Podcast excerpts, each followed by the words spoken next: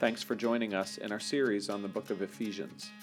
In this letter, we get a thorough view of God's cosmic plan of reconciliation and reunification in Jesus Christ.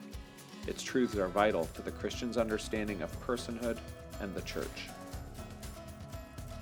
Cornerstone exists to declare and demonstrate Christ in all of life so as to make people complete in Him.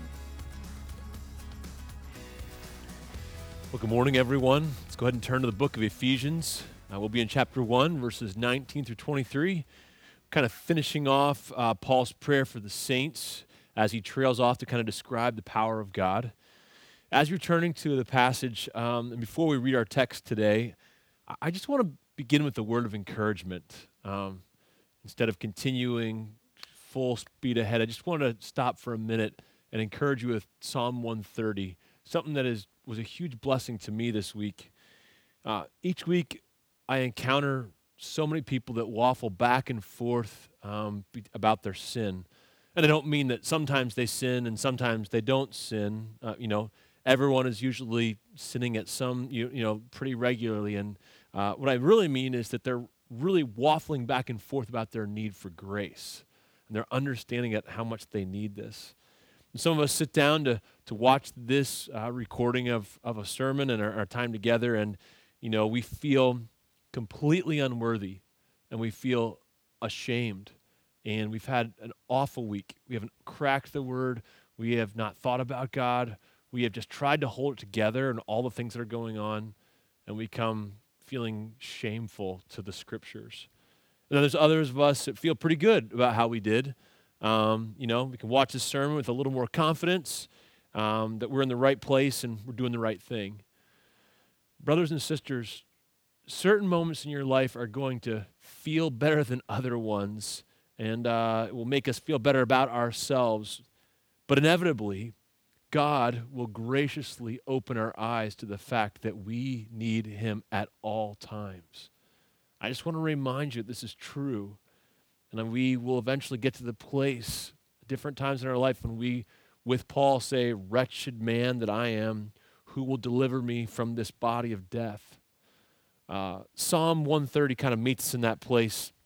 And truthfully, it's this place of sinful discouragement. And he says this Out of the depths, I cry to you, O Lord. O Lord, hear my voice. Let your ears be attentive to the voice of my pleas for mercy. If you, O Lord, should mark iniquities, O Lord, who could stand? But with you there is forgiveness that you may be feared. I wait for the Lord. My soul waits, and in his word I hope. My soul waits for the Lord more than watchmen for the morning, more than watchmen for the morning. O Israel, hope in the Lord. For with the Lord there is steadfast love, and with him is plentiful redemption. And he will redeem Israel from all his iniquities. Guys, you and I are very weak. We're stained sinners. We're strugglers. We have failed the God of creation. But He's faithful. He loves. He's abounding in steadfast love and mercy. If I can just say this, then hope in God, brother. Hope in God, dear sister. Despite the difficulties of this week and despite your own sin and rebellion against this God, because of Jesus Christ's great work on the cross, there is forgiveness of your sin. We know that all this was made possible by the atoning work of Jesus Christ on the cross. In him we glory and say, Hallelujah. God in Christ has taken our sin and redeemed us. But today, Paul is going to point out some of the other important aspects of what Christ did. Uh, Paul is going to shift our attention briefly to the resurrection, but then to the enthronement of Christ over all things. And perhaps this is a believed doctrine. I mean, no one disputes that this happened. Uh, but I'd say it's certainly underemphasized. Um, not many of us recount with any familiarity the different aspects of Christ's enthronement, um, but maybe we should. So let's go ahead and pick up in verse 19 of chapter 1, and we're going to read to verse 23. If you remember, Paul's just prayed for the believers uh, to know the hope of his calling and to know the riches of his glorious inheritance. And now we come to verse 19. He says this to know what is the immeasurable greatness of his power toward us who believe, according to the working of his great might, that he worked in Christ when he raised him from the dead and seated him at his right hand in the heavenly places, far above all rule and authority and power and dominion, and above every name that is named, not only in this age, but also in the one to come.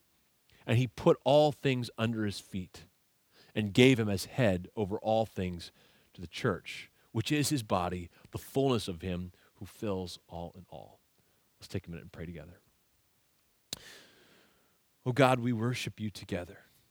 We praise you, the God who has blessed us in Christ with every spiritual blessing in the heavenly realm. In Christ, Lord, you, you, you secured your treasured possession, your people, us. We're humbled by your great act of redemption, and we cry together, Holy is your name. You've not left us to flounder or, or struggle in ways that we don't know how to go forward, but Lord, you've left us to thrive by giving us the promised Holy Spirit. We thank you for this. We pray for your guidance today as we open up your word. Would you please give us your grace? Would you tear down the idols in our hearts? And would you rather, Lord, enlighten the eyes of our hearts so that we might know God? In Jesus' name we pray. Amen. C.S. Lewis understood the nature of the unseen realm. Uh, I mean, he believed very strongly in the powers that were at work against the Christian church. Uh, he wrote about it in many of his books, but none are more, more clear and so blatant as when he addressed it in the Screwtape letters. Uh, through a series of lessons, uh, a senior demon educates his inexperienced and somewhat incompetent nephew about the art of temptation for those that he would come along and talk, talk to. For Lewis, the spiritual battle described in the scriptures was real. He knew that it was real, understood and felt the effects of it being real, and did everything that he could, literally, to express this and make his readers aware of this reality. Martin Luther, another man, understood the great power that was at work in the heavenly places. Listen to a few of the words of his famous hymn, A Mighty Fortress is Our God, and notice what he's talking about. Perhaps you'll think about it in a new way as we go forward. For still our ancient foe doth seek to work us woe. His craft and power are great and armed with cruel hate on earth is not his equal. Or how about when he says, And though this world with devils filled should threaten to undo us. He goes on, The prince of darkness grim, we tremble not for him. His rage we can endure, for lo, his doom is sure. One little word shall fell him. Luther understood spiritual warfare. He knew what was going on, although his natural eyes could not see it. He knew it was real. He knew that the demonic world was in fury against Christ's kingdom. And he knew that they would blind as many eyes as they could and wage war against the throne of heaven and every human that they could get their hands on. I'm not sure that I have taken the spiritual realm quite as seriously as Lewis or Luther or so many others throughout the ages who understand demonic powers. Actually, I'm I'm not sure if I've regularly read the Bible seriously when it talks about spiritual warfare around us. I often think of the natural world, you know, and people just as that natural, as what I can see. Now, I mean, maybe you can think about some of the mental things that go on, but I mean, pretty much natural in most of those ways. When institutions and businesses and individuals make wicked choices and do wicked things, I mean, I often chalk it up to their own depravity. Um, and this is certainly still true. That, that's a true doctrine, understanding the depravity of man. But it doesn't take seriously that Paul teaches that behind these earthly and human institutions are powers and authorities at work to gain dominion in the natural world, actually having their root in the spiritual world. I am amazed at how much Ephesians deals with the unseen, the heavenly realm, the realm of Satan, the prince of the power of the air. or he says the realm of rulers and authorities and cosmic powers and spiritual forces of evil in the heavenly places. Looking, you'll see that in Ephesians 6:12. And this wasn't lost on the people that Paul was writing to. That they understood exactly what he's talking about. They understood the powers in the heavenly places. The city of Ephesus was the home of the temple of the goddess Artemis, or as the Romans would say, Diana. This and all sorts of other Hellenistic religions included sordid practices, some that you know of prostitution and sacrifice and mysterious ceremonies, also magic and astrology. One of the reasons these religions held such sway was due to the fact that they were actually recognizing real powers, real things, real might. Many of the Christians hearing this letter were probably saved out of some sort of magical cult or perhaps some sort of place where demon worship was very normal and understood the incredible power that was evidenced in real ways in real people's lives, where people would be bound by the power of these demons and authorities and rulers, having dominion over them to their detriment. In short, these powers were real, um, they were strong, they were scary, uh, and, and they were to be respected, even worshiped. It's into this context that Paul writes to these Christians. These Christians have every natural reason to fear the repercussions of their choice to follow Christ because they realize they're no longer going to give their tithe or their gifts to these demon powers. They're at a place of vulnerability to them. They know that following Jesus and rejecting the demons they once worshiped could result in serious consequences. I mean, consider for a moment how you might be fearing ostracization from other peoples in your community or perhaps the, the, the, you know the actual collapse of your own business because people will not do business with you anymore or think about how you might fear spells or curses that would be cast on you or your children or your spouse Paul knows that he is writing to people who have some legitimate concerns about the spiritual forces that will war against them. He's writing to encourage and to teach and to exhort these Christians based on the truths of the gospel and who it has made them. Last week we learned of Paul's prayer for these believers, how he thanked God for them, and then how he prayed that God would give them the spirit of wisdom and revelation and the knowledge of him, of God. And we saw that this was not just about getting more information, but that these believers would know and have the eyes of their hearts enlightened, that they would know the hope of his calling, they would know the riches of his inheritance, and then lastly, the immeasurable greatness of his power toward us who believe.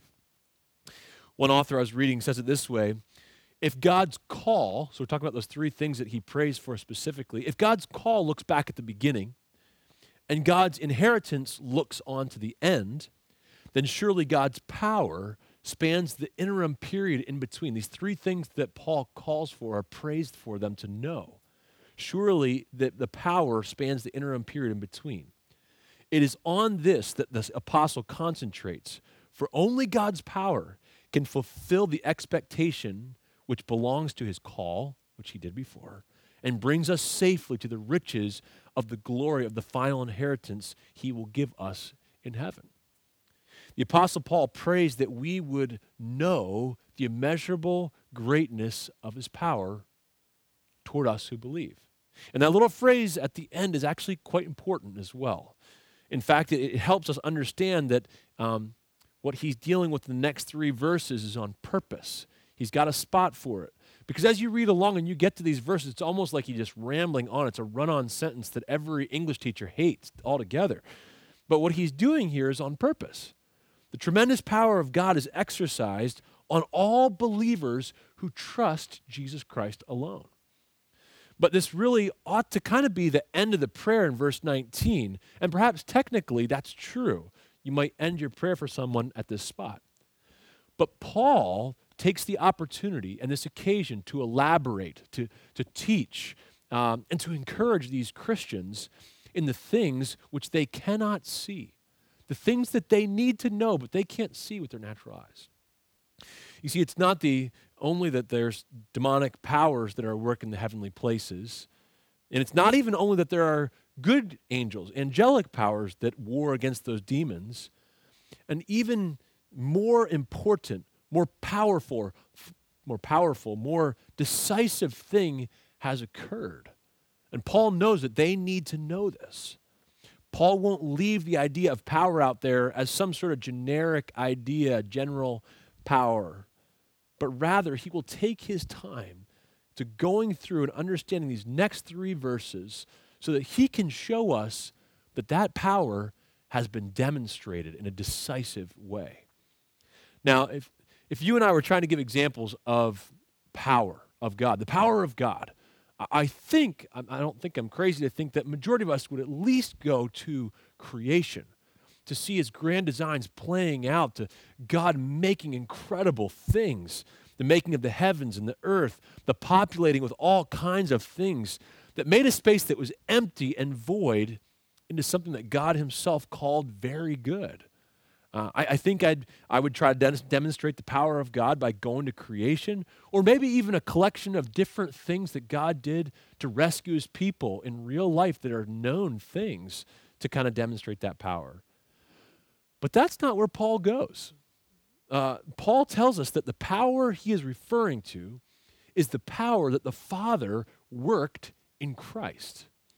Well, let's read verse 19 and 20.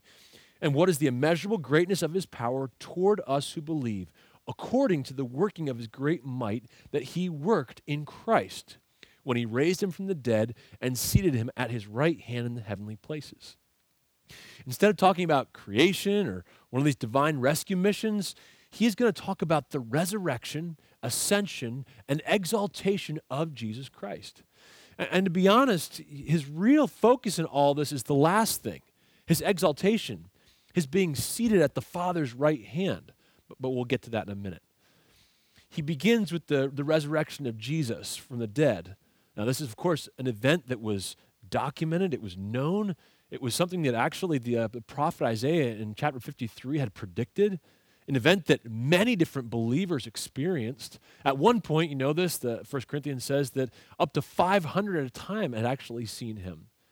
This is something that real people experienced. They, they saw him with their own eyes. They talked to him. They heard him. They even touched him. They saw him eat. They knew that this was not some figment of their imagination. It wasn't a ghost. Rather, this was the risen, glorified Christ the first fruits of our resurrection. And we talked a little bit a few weeks ago uh, um, on, on Easter, the Resurrection Sunday, about the resurrection, its truthfulness, its validity, and its importance for us. There have been resurrections before, we know that. Um, but all those ones ended up with the person eventually dying a natural death. They ended up dead. They still ended up being separated from the body, and their body met corruption. There have been them before, but again, their bodies saw corruption, their spirits were separated.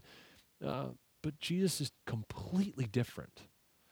No one has ever died and been raised to live to live eternally thereafter. No one is like Jesus. We find out in 1 Corinthians 5 10, uh, 20 through 23 that Jesus has secured our resurrection because of his own, because of the power of God in him.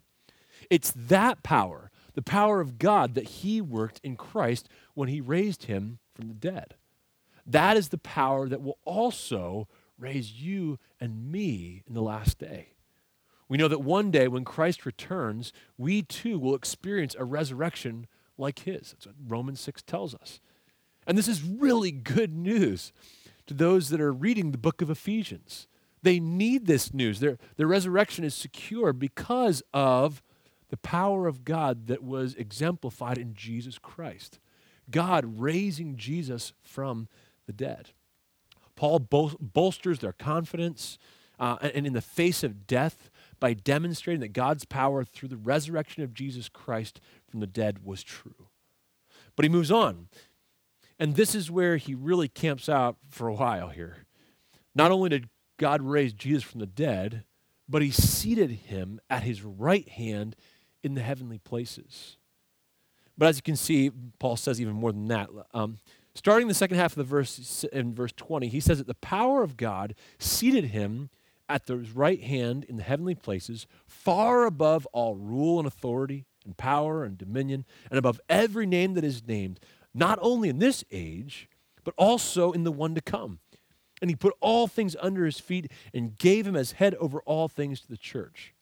I mean, wow, like this is some really lofty language, some, uh, I would even say, cosmic language of total dominion over all things and rulership over the heavens and earth. He's just like kind of stacking up thing after thing to explain what has happened in Jesus as he has seated him at the right hand of the Father. Now, we should ask though, I mean, where is he getting all this stuff? Remember that no one has actually ever seen the things that he's talking about, the seating of Jesus Christ at the right hand of the Father. I mean, in Acts 7, Stephen, the martyr, looks into heaven and sees the Son of Man standing at the right hand of God. But other than that, I mean, where did he get all of these details? It's probable, I mean, if we consider Paul and his own uh, experience with Jesus, it's probable that Jesus taught these things to Paul directly when he was learning from him in Arabia for three years before he went to Jerusalem. But there's another place, probably more important for all of us since we don't get to experience the same thing that Paul did. Paul is drawing on Scripture Daniel 7, Psalm 110, Psalm 8, and other places as well. He is showing us how to properly interpret the Old Testament through the lens of the risen Jesus Christ. He's actually helping us understand how we ought to go back and interpret these things properly, of those things we may not understand before the coming of Christ. He is, of course, Jesus is the central character the whole Bible has been pointing to the whole time. But it's not clear until the Messiah arrives, all of these prophecies are actually about him. So I kind of want to do this. I want to stop for a moment and read portions of Daniel 7 and Psalm 110 and then Psalm 8 as well. So let's go ahead and begin in Daniel 7. You don't need to turn there, but if you want to, of course you can. In verse 13 through 14, he says this I saw in the night visions, and behold, with the clouds of heaven there came one like a son of man. And he came to the Ancient of Days and was presented before him. And to him was given dominion and glory and a kingdom that all peoples nations, and languages should serve him. His dominion is an everlasting dominion, which shall not pass away, and his kingdom one that shall not be destroyed. So we got characters here, right? The, first one, the Son of Man and the Ancient of Days. Who is this Son of Man? I feel like we may have heard that title before somewhere. Haven't we heard that in the New Testament referenced before? Yes, we have. In our, in our readings, even this morning, we heard Jesus speak of himself as the Son of Man. In Mark 14, he called himself the Son of Man when he predicted his own death and his resurrection. In Mark 9, Jesus taught his disciples, saying, The Son of Man is going to be delivered into the hands of men, and they will kill him. And when he is killed, after these days, three days, he will arise. Jesus refers to himself as the Son of Man. The Daniel prophecy is all about the enthronement of the rightful king, the Son of Man, who has come to the Ancient of Days to receive dominion and power over all the universe. And we know who the Son of Man is. The prophecy given to Daniel was the one was that one would come who would be worthy to take dominion over all things forever. And that God would give him this authority, that he would be Lord of all. And this is what Jesus did. He fulfilled the law. He was qualified in every way to be what the earth needed. And as a result, God raised him from the dead and seated him as supreme authority over the universe. It's amazing. The event that Daniel witnesses in Daniel 7 is none other than the enthronement of Jesus Christ after he has been raised from the dead, the perfect Son of Man. And by that, I, I think we're supposed to think of the second Adam the one who actually was able to do all the things that the first Adam failed to do.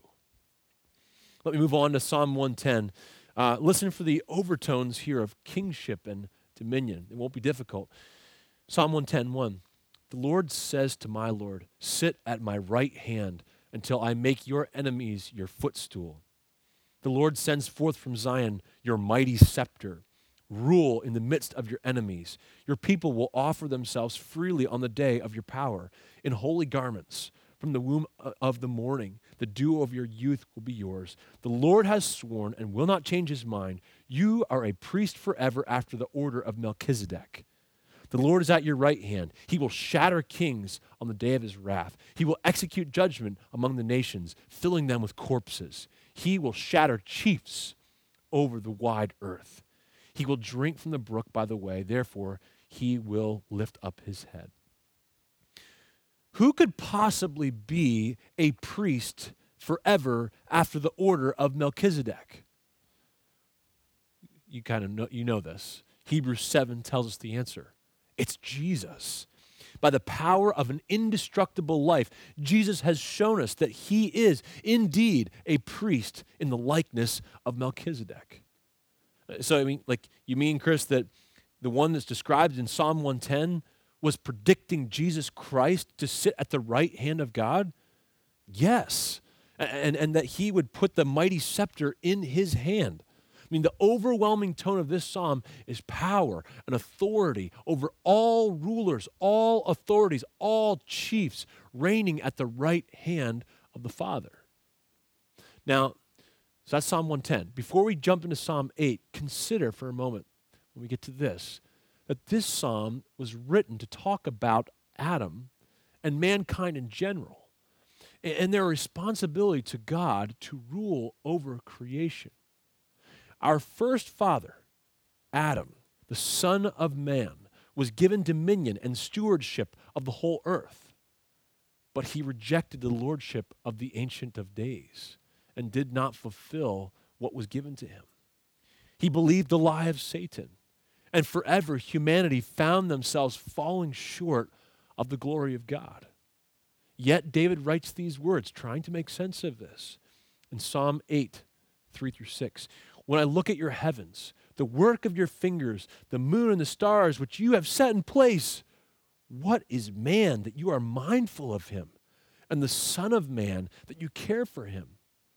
Yet you have made him a little lower than the heavenly beings and crowned him with glory and honor. You have given him dominion over the works of your hands and have put all things under his feet. David describes the task that God has given humanity and marvels at the immense glory and responsibility put upon man as God's steward.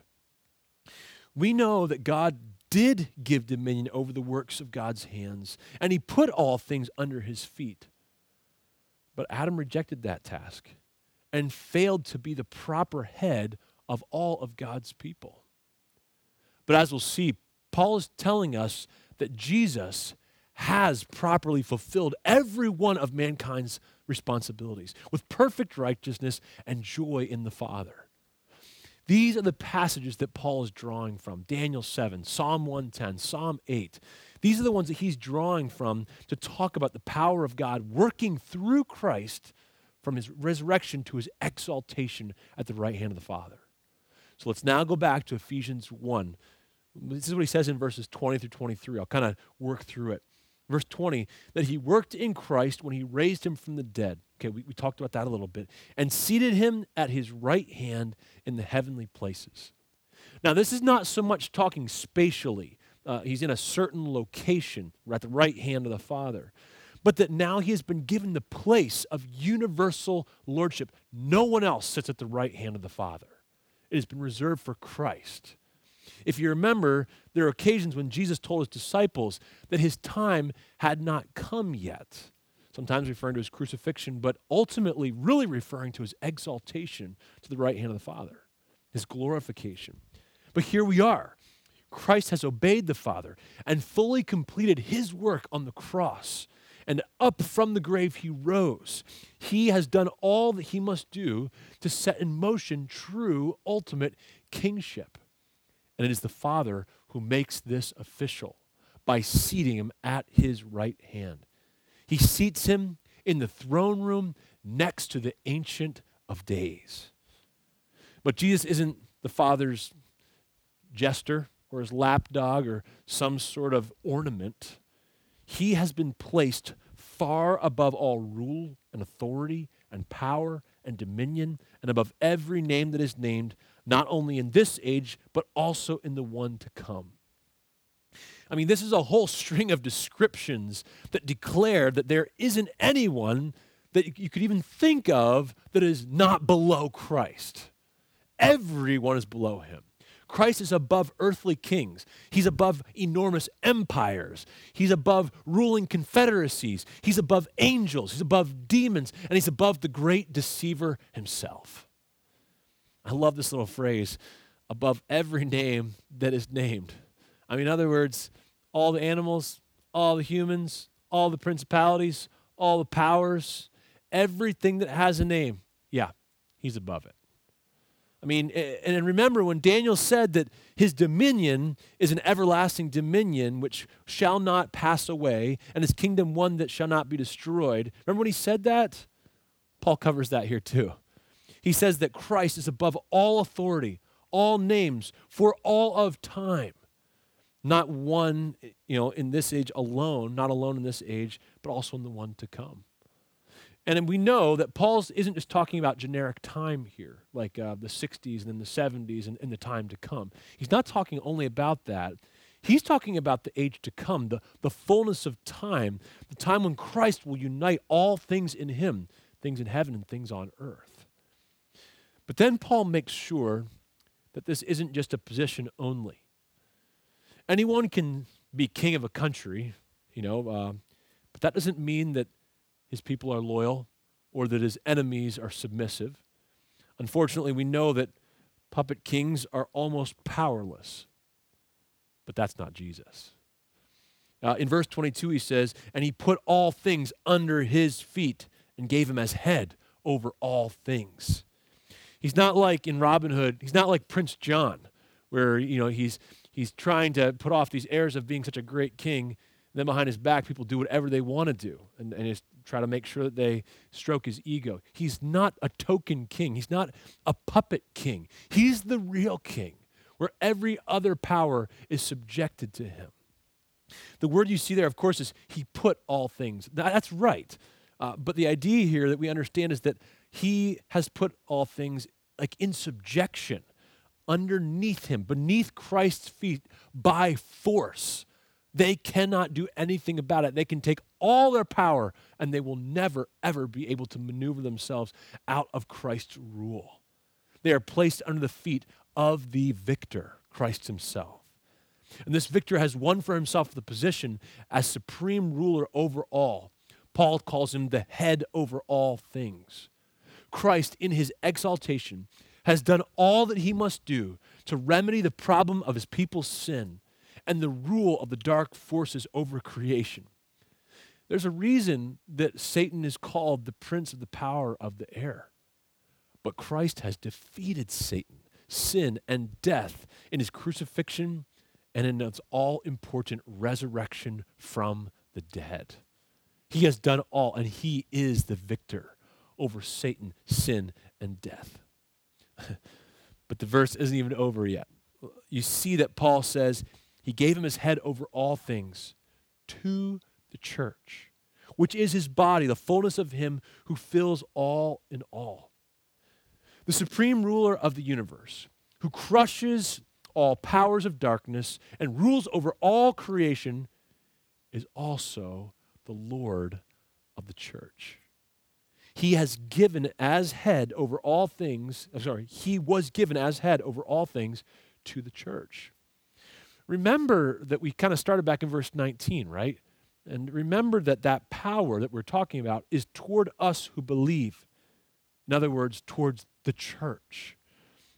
Christ's exaltation leaves him at the very top of all things. And this is a gift to his people, a benevolent king who is all powerful, who has conquered all things and reigns properly with no one to dispute or thwart his kingship. And Paul ends with a note of reassurance and encouragement for you and me. He has given Christ to the church. But, but who's the church? it is the fullness of Christ who fills all in all. The church, the gathered assembly, can do all it wants to be the church of its own power. But without the rightful head as its ruler, there is no church. We know that Christ indwells and fills his church. It is God's temple. We, we are going to see more language about that soon as well. And he alone can make this building by filling it. Otherwise, it's just an empty shell. This brings us all the way back to the beginning, though. What kind of power is Paul describing here in Ephesians 1? Part of the answer is that the power is toward us who believe. This is a wonderful blessing for you and me. We understand that this is the power that raised Christ from the dead and that seated him at the right hand of the Father. And we know that that power then God gave Christ to the church as its head. We understand that he put all things in the entire universe underneath his lordship, underneath his kingship. Man, I mean, this is incredible. I mean, what a tremendous power to raise Christ from the dead, to seat him at the right hand of the Father, to put all things under his feet, to give him as the head over all things to the church. I mean, wow, that's amazing. I mean, it sounds almost fantastic, like otherworldly and really kind of like a some sort of fantasy novel. But what in the world does that have to do with you and me? I mean, let's just get real for a minute here. Yeah, yeah, you're still sitting on your couch or wherever you're sitting right now or a table. Things are so normal. We're not seeing these fantastical beings around us. What in the world does this passage then have to do with you and me? Why would Paul pray for me to know this power and then demonstrate it with the description of Christ's enthronement in heaven, where no one else can see this experience at all? Like, why would he do that? I mean, I know it's supposed to be for my heart. I know that. He just told us that, that it would have the knowledge of Him impressed on me. But quite honestly, Chris, I mean, this description really seems like it's just helping my head knowledge, helping me to know more about the end times, helping me to know about more about what the things that I can't really see and make sure I can get those answers right on the test. What in the world does Christ's enthronement have to do with me and you exactly? I, want to say two things. Number one, remember that it is this power that, that, that, that makes all of what we just talked about reality. It's this power that is to us who believe. Remember that all the grandeur and the cosmic nature of Christ's enthronement and the exaltation over all things is what has worked in yours and my salvation, in our redemption. He is the God of our redemption, our calling, our, our choosing, of Him choosing, of Him making sure that we are His inheritance. It is that power, the one that put Christ on the throne, that's at work in you and me. It, uh, unbelievable. It's another reminder that our redemption is not some kind of mental assent to a set of philosophies and teachings from that guy back in Galilee. No, our redemption was costly and impossible it couldn't be done by anybody else. It required the immeasurable power of God to be accomplished. Our salvation is no small thing. It's not just us deciding we'll be good people.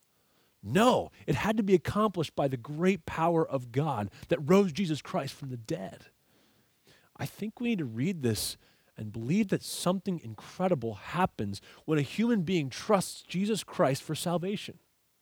I think we need to be humbled about our Christian status, guys. We got to understand that it took the power of God that raised Christ from the dead, something impossible for man to do, and that seated him at the right hand of the throne where no one else is ever worthy of that position. It took that power being exercised by God to make us his own. Feel small. Make sure you understand who you are. Make sure you remember the power of God as He has worked in us. And so, our first point is, brothers and sisters, worship the God of power, the one that deals in these ways with His people and has exercised the power on His people, on His true possession, to win them for His own, the same power that raised Christ from the dead and seated Him at the right hand of the Father. But the second thing I'd like you to consider that Christ is head over all things.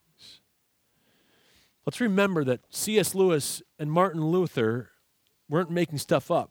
They talked about devils and demons that were busy at work in the world around us.